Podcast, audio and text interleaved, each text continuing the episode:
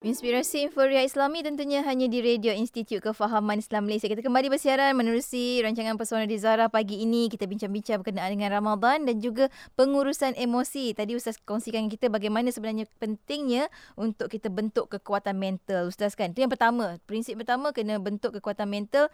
Caranya kita kena tahu matlamat kita. Kita nak cari Allah Subhanahu Wa Taala. Seterusnya Ustaz, kita sambung lagi perkongsian kita. Silakan Ustaz. Okey. Nah, membentuk kekuatan mental eh. Uh, tiga cara. Yang pertama tadi kita kena tahu kena tahu benda apa nak buat. Hmm. kalau kita tak ada tak ada matlamat tak tahu benda apa nak buat maka kita akan berlalu masa kita dan apa yang uh, hari-harian kita tanpa kita nak membangunkan diri kita memperbaiki diri kita. Sebab kita tak tahu apa nak buat.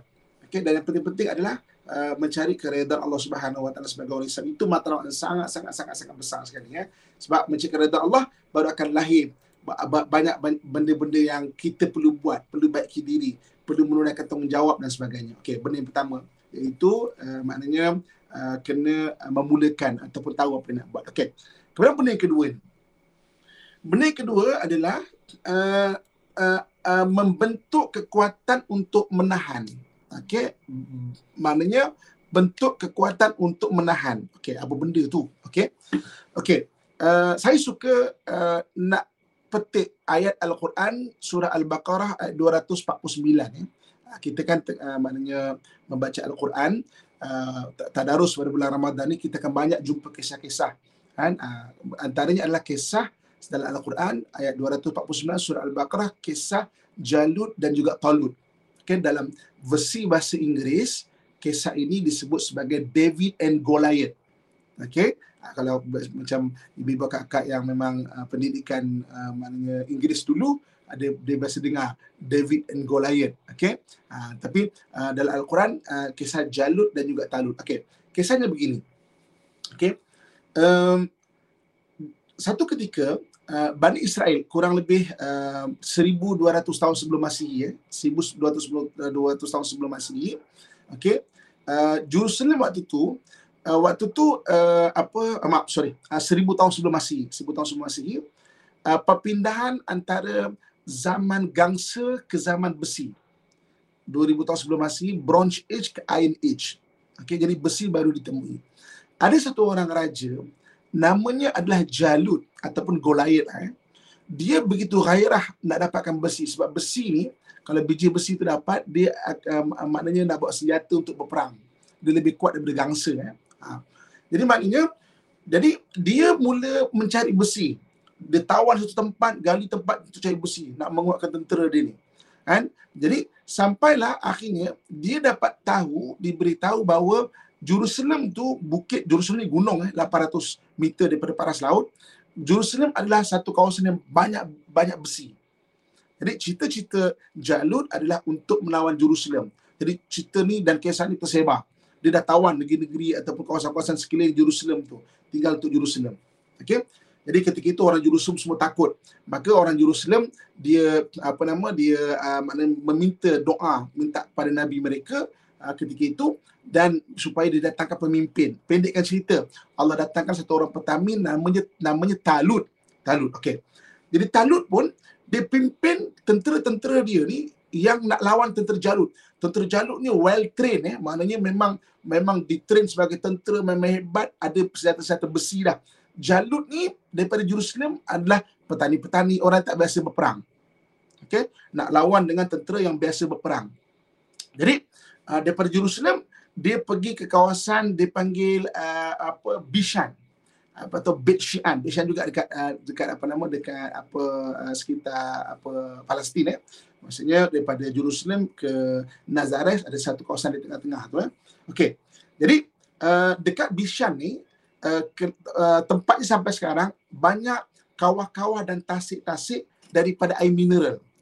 Jadi air, air mineral yang fresh-fresh daripada Bishan tu banyak.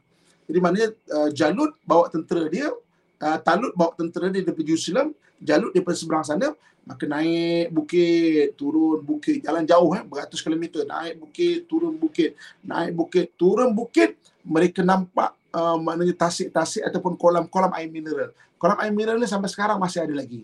Kan? Kalau kita pergi, kalau saya bawa berjemaah pergi ke Palestin, lalu kawasan Bishan, memang nampak mana kolam-kolam uh, air mineral tu. Teringat kisah Jalut yang mana di, uh, dan Talut yang dicerita dalam Al-Quran. Okey. Sampai di situ, Talut berpesan kepada tentera-tentera dia. Apa dia? Allah rakamkan dalam Al-Quran, kejap lagi kita akan jumpa kawasan air yang memang segar dalam memang jalan haus. Okey. Okey. Kamu semua jangan minum kecuali illa man ightarafa ghurfatan biyadih. Maknanya kecuali satu tegukan tapak tangan saja. Jangan minum kecuali satu tegukan tapak tangan. Maka ketika maka ketika sampai fasharibu minhu illa qalila. Minum sebanyak-banyaknya kecuali sedikit saja yang yang apa nama yang apa yang uh, yang minum satu, satu cedukan tapak tangan. Kan? Sebenarnya ibu-ibu kakak ayah-ayah yang saya sayangi yang saya doakan kebaikan sekalian bukan satu cedokan tapak tangan itu tetapi adalah kekuatan mental untuk menahan kehendak diri kan ketika gairahan memuncak macam mana kita nak tahan diri? Okey? Ha, itu kekuatan mental. Jadi maknanya uh, uh, apabila uh, maknanya uh, uh, talut berkata kepada tenteranya jangan minum. Kecuali sedikit saja. Eh kenapa tak boleh minum? Kita jalan dari Jerusalem dah, dah, dah jauh apa sebab rupanya dia menahan diri daripada kegairahan adalah membentuk kekuatan mental. Sebab apa? Kejap lagi mereka akan bertemu. Tak lama lagi mereka akan bertemu dengan tentera Jalut yang memang tenteranya hebat Welton biasa berperang. Habis kawasan dekat Bishan tu ataupun Bishan tu mereka, mereka naik bukit turun bukit naik bukit turun bukit betul bertemu dengan tentera Jalut. Bila bertemu tentera Jalut tentera yang talut bawa ni banyak yang eh tak boleh tak boleh tak boleh. Macam mana kita nak menang? Ini bukan berperang ini ini kes bunuh diri ni kata dia. Kan? Kecuali sedikit yang kata tak apa kita boleh. Kita boleh siapa yang kata kita boleh itu? Orang yang yang tadi tu. Man yaqtarafa ghurfatan biadi yang minum satu cedukan tapak tangan. Rupa betul. Ketika peperangan uh, bertemu dua kumpulan ini maka uh, orang yang uh, minum seceduk tapak tangan ini walaupun tentera tak ramai tapi kekuatan mental tu ada mereka pergi pergi pergi pergi ke depan ke depan ke depan. Sampai akhirnya uh, Jalut ketika itu uh, maknanya memang memang raja pengawal banyak Talut ketika itu dah agak luka parah. Yang side by side yang sama-sama bahu membahu dengan uh, Talut ini satu anak kecil belas tahun namanya Dawud Nabi Daud alaihissalam kan? Maka sampai dekat uh, dekat dekat dekat Jalut maka Talut kata aku dah cedera parah aku dah cedera parah dah ni. Jadi aku mengharapkan kau saja. Maknanya pergilah. Maka Nabi Daud alaihissalam pergi dan akhirnya Nabi Daud faqatala Daud Jalut maka da- Nabi Daud lah yang dapat membunuh Jalut kan ha, ini sebab tu kalau di barat kisah ini lebih dikenali sebagai uh, David and Goliath kan ha, tapi dalam Quran diceritakan Talut Talut dan juga Jalut ini yang kemudiannya ada Nabi Daud AS. Okey. Jadi ibu bapa kakak tuan-tuan sekalian, dalam bulan Ramadan berapa banyak diajar untuk kita tahan? Antaranya makan. Kan? Dan hebatnya ada benda yang wajib kita tahan makan daripada subuh tadi sampai kepada maghrib. Okey. Ada benda yang sunat. Apa dia? Kegairahan buka puasa Allah Akbar Allah Akbar. Nampak air cincau, air bandung, kuih-kuih tapi eh, makan tamar dan makan minum air sejuk sembahyang sekejap dulu. Lepas sembahyang baru makan. Maknanya ketika kegairahan nak makan sunatnya tahan dulu.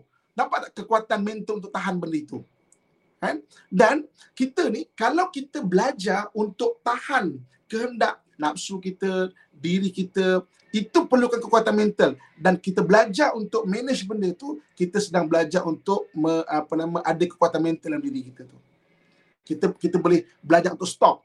Kan saya pernah uh, tanya Imam Al-Aqsa kan saya tanya kan apa nama DJK IT saya kata Imam saya tengok waktu saya saya biasa bawa pergi ke ke ke, ke Jerusalem saya tengok uh, budak-budak Israel ni sama juga ada orang main muzik juga. Uh, macam jamming berjamming juga lah eh. jamming apa semua kan. Tapi saya kata saya tanya Imam Imam satu Masjid Aqsa Syekh Yusuf Abu Sunainah. Kan saya kata Syekh nak tanya sikit. Aku tengok yang banyak maknanya melagangkan muzik eh. Maknanya yang yang membawakan muzik ni adalah maknanya orang Israel lah. Okey. Tapi kenapa anak muda lain kena muzik rosak orang Israel kena muzik tak rosak aku tanya pandangan kau yang duduk kat sini. Diorang berjamming juga, tapi pukul 8 stop balik rumah semua. Kan? Uh, budak-budak kita sampai tengah malam tu. Dan muzik dan sebagainya kan. kan? Padahal lagu yang dimainkan di di Jerusalem dengan yang dimainkan di Kajang kadang-kadang sama je. Lagu lagu lagu Mak Saleh kan yang dimainkan dekat Gurusang, dimainkan kat Mersing sama je. Dimainkan kat Sempang Renggam sama je. Maknanya di maknanya ada radio ke apa ke orang tengok YouTube sama je. Kan? Apa dia, apa imam kata uh, satu benda yang diajar uh, anak-anak Israeli yang sepatutnya orang Islam ajar, dia ajar anak dia stop satu benda tu. Kan? Nak main muzik, main. Tapi pukul 8, habis cukup. Kan? Saya teringat uh, atuk-atuk kita, zaman atuk-atuk kita, eh, mak ayah kita dulu. Nak main, main. Uh, kat luar, pergi main. Tapi maghrib ada kat rumah. Kalau maghrib tak ada kat rumah, cerah masa depan. Kan? Macam, maknanya nak main-main sebagai sebagai anak muda, sebagai budak-budak nak main. Tapi dia ajar untuk stop. Benda stop ni adalah satu training untuk kekuatan mental kita. Kan? Sebagai manusia kita boleh marah, tapi macam mana kita nak stop marah kita? Sebagai manusia kita boleh sedih, tapi macam mana kita nak stop sedih kita? Kan? Sebagai manusia mungkin kita boleh cemburu. Macam mana kita tak berlarutan cemburu tu kita melayan kita punya minda kepoh untuk cemburu tu. Kita belajar untuk stop. Overthinking. Sebagai manusia ada overthinking. Macam mana kita belajar untuk stop benda tu? Ha, itu kekuatan mental. Dalam bulan Ramadan diajar. Maknanya, okay, stop benda, stop benda, stop kegairahan, stop. Kan? Dan saya tengok macam mana sebenarnya kenapa azan disunatkan kita untuk jawab. Berhenti bercakap, berhenti buat benda lain. Sebab apa? Nak bentuk kekuatan mental. Azan Allahu Akbar, Allahu Akbar. Kita tengah bercerita ni, stop je. Walaupun kelebihan-kelebihan pahala tu ada, tapi sebenarnya kita boleh stop. Itu sebenarnya kekuatan mental kita tu. Kan? Ha, maknanya sahur. Kenapa pada sahur ada barakah? Bukan makan itu, tapi mana bangun untuk ketika kelak-kelak mata tu boleh nak ngurus makan tau. Kan? Ha, maknanya boleh stop tidur. Kan? Tidur boleh stop. Kita boleh stopkan tidur. Kita boleh bangun. Kita boleh stopkan makan. Masya Allah. Kan? Ha, jadi maknanya benda-benda bulan Ramadan, benda kedua diajak untuk kita stop. Eh? Dan uh, yang ketiga, yang terakhir sebelum kita mungkin buka pada perkongsian apa nama uh, apa uh, pendengar-pendengar kita adalah yang ketiganya uh, benda kekuatan mental ni adalah benda bertahan pula dan buat benda lebih sikit kan bertahan eh di tengah-tengah keadaan yang sukar kita disuruh bertahan okey dan lebih sikit lebih sikit lebih sikit lebih sikit kan? Contoh contoh uh, isyak. Kita solat isyak. Okey? Dengan perut yang penuh dah puasa. Okey? Buat tarawih sikit-sikit tambah sikit lagi. Uh, dua rekat ah dah dua rekat ber kan? Oh tambah empat. Tambah at least lapan. Lapan. Oh, oh, orang balik lapan. Terus okey sikit sikit sikit sikit lagi sikit lagi. Witir paling kurang. Kan? Ha, kalau boleh 20 lah. Kan? Itu itu itu itu itu kita bentuk kalau boleh lebih bertahan dan lebih sikit. Dalam buat satu benda tu kan? Ha, puasa sama juga. Saya balik di Syria. Tengok uh, apa nama uh, sukarelawan sukarelawan kan saya tak tahulah mungkin orang segan dengan saya ke berpuasa kan angkat barang dalam tengah panas ke apa semua kan? Ah, tak tahu lah mungkin segan dengan saya uh, malu aku. Ada ustaz kan dari mana mana nak buka. Tapi tengok dia boleh bertahan puasa dan kadang panas angkat barang buat sukarelawan apa nama masak hidang makan dan sebagainya. masya-Allah kan? Maknanya kekuatan tu kekuatan mental boleh buat kan? Uh, so sama juga kan? Dalam dalam hidup kita tak dalam Ramadan dibentuk benda ni dalam hidup kita kekuatan bertahan dan buat lebih sikit kan? Uh, contoh macam hari ni uh, kita bertahan uh, maknanya kerana isteri contohnya eh, ataupun kerana suaminya. Dan uh, kita punya uh, kita punya react kita lebih sikit lebih baik sikit. Itu perlu kekuatan mental eh? Dan kalau kalau boleh manage benda ini maksudnya terbentuk kekuatan mental orang ada kekuatan mental insyaallah dia akan boleh mengurus diri dia okey terbentuk kekuatan mental tadi dengan tiga perkara yang pertamanya dengan kita tahu dan dan dan boleh nak memulakan sesuatu eh, kena ada matlamat benda tu. Yang keduanya iaitu pandai untuk stop. Eh, benda-benda kegairahan kita pandai stop diri. Kena pandai uh, limitkan diri eh, pada benda-benda yang tak baik. Pada benda-benda kegairahan. Okay? Dan yang ketiganya adalah dalam tengah buat baik, bertahan. Dan kadang-kadang sukar, boleh bertahan sikit lagi. Tak apa sikit lagi. Sikit lagi, sikit lagi, sikit lagi. Itu adalah benda kekuatan mental. Ibu kakak tuan sekalian dalam bulan Ramadan kalau kita perasan tiga benda ni dibentuk kan iaitu disuruh kita memulakan sesuatu kan? Dengan dengan redha Allah Subhanahu Wa Taala kita mulakan puasa kita mulakan baca Quran kita mulakan solat tarawih dan sebagainya. Kemudian kegairahan stop. Oh, tahan kan? Dan yang ketiganya iaitu disuruh kita uh, apa nama bertahan pula pada benda baik dan buat lebih sikit dia.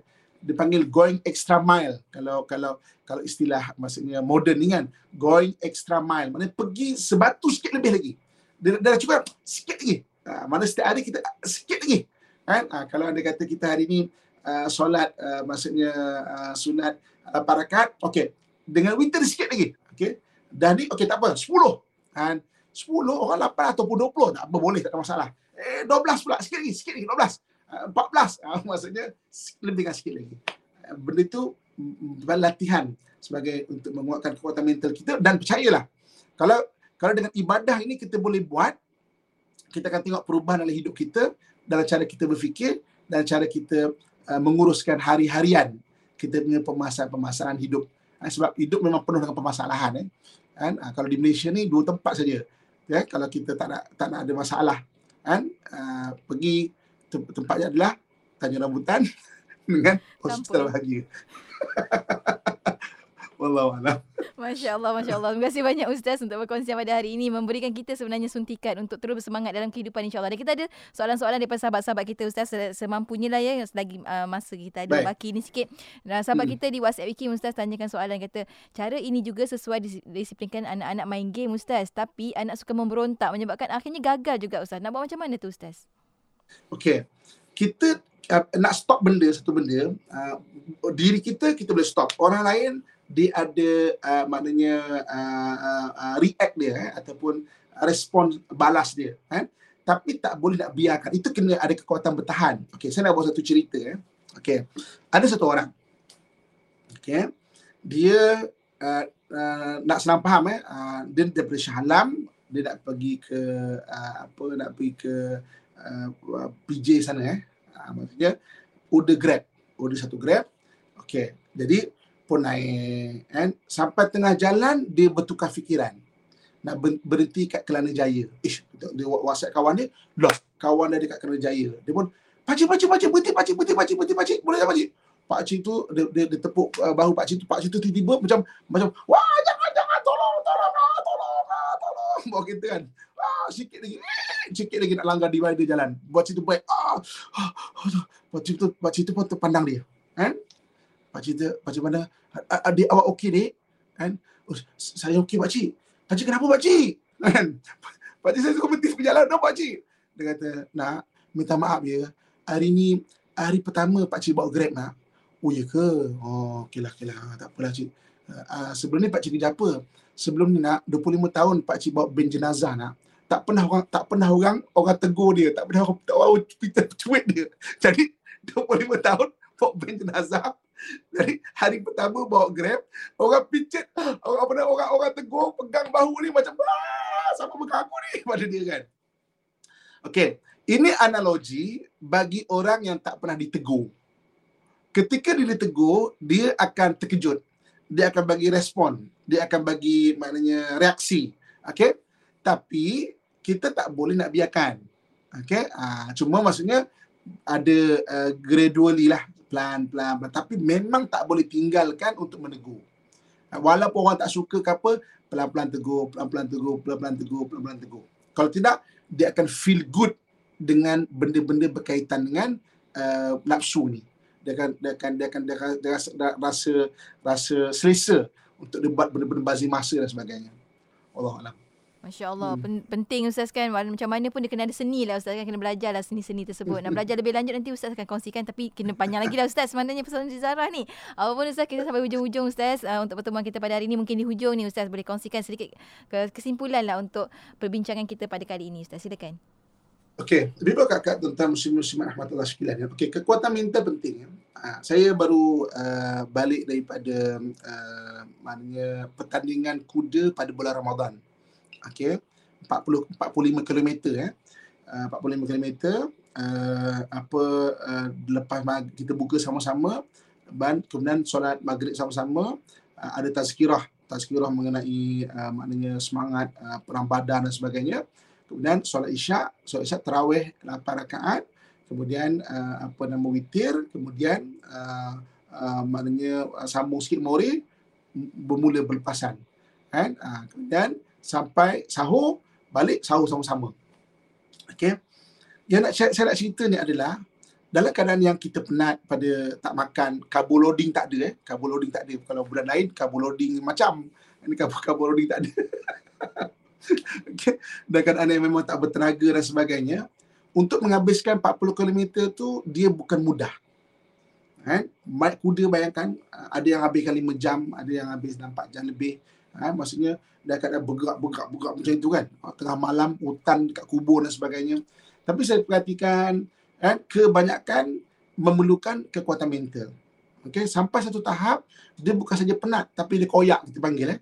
Koyak mental tu koyak macam insya-Allah jauh lagi baru 20 km, ada 25 km lagi ah! kan. sampai sampai sampai satu tahap eh. Maksudnya tapi maknanya benda tu benda kekuatan mental dan dan apabila kekuatan mental tu ada dalam hidup kita eh maksudnya etibar daripada kuda daripada kehidupan kita yang kita boleh bawa kita boleh bertahan dalam saat-saat sukar. Kita boleh lebih sikit lagi. Sebenarnya orang yang berjaya bukan orang yang uh, bukan orang yang maknanya terlalu hebat dalam hidup dia.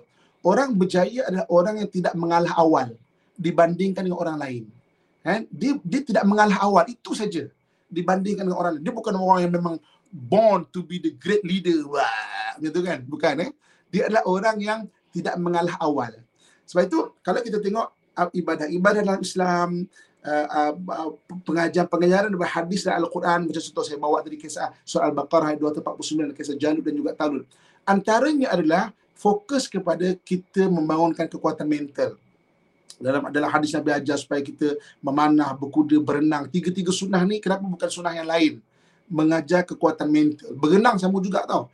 Nak berenang melintasi kolam 25 meter tu, wish, tak ya-ya berani habis tak ni habis tak ni habis tak ni eh dia kekuatan mental juga diving kekuatan mental kan maksudnya kekuatan mental sangat sangat sangat sangat, sangat penting dalam kehidupan kita ni sebab itu bangunkan kekuatan mental kita dah kongsikan ada tiga cara tadi pertama kena ada ada benda matlamat nak buat kena buat eh yang keduanya kena ada uh, pandai untuk limitkan diri pada benda-benda tak baik stop dan yang ketiga kena bertahan pada benda yang bagus bertahan dan going extra mile pergi sikit lagi sikit lagi. Latih untuk kita sikit lagi pergi. Kan? Dalam Ramadan, kita buka puasa, stop kejap makan. Maksudnya, uh, makan kurma dengan air sejuk dulu. Kan? Kemudian nanti lepas mayang, ketika tergairah nak nak membuat-buat, nak makan semua benda tu, kan? macam kalau meja tu boleh makan, meja boleh makan sekali, tapi nanti kita stop. supaya apa? Supaya uh, uh, dari lepas kita semayang maghrib, kita, kita dah dah tone down kita punya nafsu kegairahan untuk makan tu. InsyaAllah. Kan? Jadi, Bibi kat tuan-tuan sekalian, selamat uh, memperbaiki diri uh, maknanya uh, menguatkan mental kita dan mudah-mudahan Allah Subhanahu taala kurniakan kebaikan-kebaikan dalam kehidupan kita insya-Allah Allah Allah. Insya-Allah amin ya rabbal alamin itulah kata orang kan ustaz kan uh, uh, jangan berhenti ketika penat tapi berhenti setelah selesai. Selesaikan dulu baru hmm. kena sabar, kena sabar dan sebagainya. Masya-Allah. Terima kasih banyak ustaz bawakan tajuk ni dan kita hujung-hujung ni ustaz kita uh, minta ustaz untuk membacakan doa untuk penutup, penutup kita. Silakan ustaz. Auzubillahi minasyaitonirrajim. Bismillahirrahmanirrahim. Alhamdulillahirabbil alamin wassalatu wassalamu ala asyrafil anbiya wal mursalin wa ala alihi washabihi ajmain. Ya Allah ya Tuhan kami kurniakan kekuatan kepada kami ya Allah berikan kami bantuan dalam apa yang kami usahakan ya Allah tunaikanlah segala cita-cita dan hajat kami ya Allah Ya Allah, ya Tuhan kami kekuat berikan kekuatan untuk kami beribadah pada malam-malam akhir bulan Ramadan ini, Ya Allah. Ya Allah, ya Tuhan kami ampunkan segala dosa dan kesalahan kami, Ya Allah. Ibu dan ayah kami, Ya Allah. Guru-guru kami dan orang yang punya hak ke atas kami. Dan kepada sekalian muslimin dan muslimat, mukminin dan mukminat sama ada yang masih ada ataupun yang telah tiada, Ya Allah. Ya Allah, ya Tuhan kami. Engkau lah yang maha pengampun lagi maha penyayang. Kasihanilah kami, Ya Allah. Kasihanilah kami ya Allah. Kasihanilah kami ya Allah. Atina fid dunya hasanatan wa fil akhirati hasanatan wa qina adzaban nar. وادخلنا الجنة مع الأبرار يا عزيز يا غفار يا رب العالمين وصلى الله على سيدنا ومولانا محمد وعلى آله وصحبه أجمعين سبحان ربك رب العزة أما يصفون Wassalamun ala mursalin walhamdulillahi rabbil alamin. Taqabbalallahu minkum minna wa minkum taqabbal ya karim. Alhamdulillah. Terima kasih banyak Ustaz untuk perkongsian pada hari ini. InsyaAllah minggu hadapan kita akan bersama lagi Ustaz. Assalamualaikum. Assalamualaikum warahmatullahi wabarakatuh. Dan untuk anda rakan pendengar teruskan kesetiaan bersama kami tentunya hanya di IKIM Inspirasi Inforia Islami.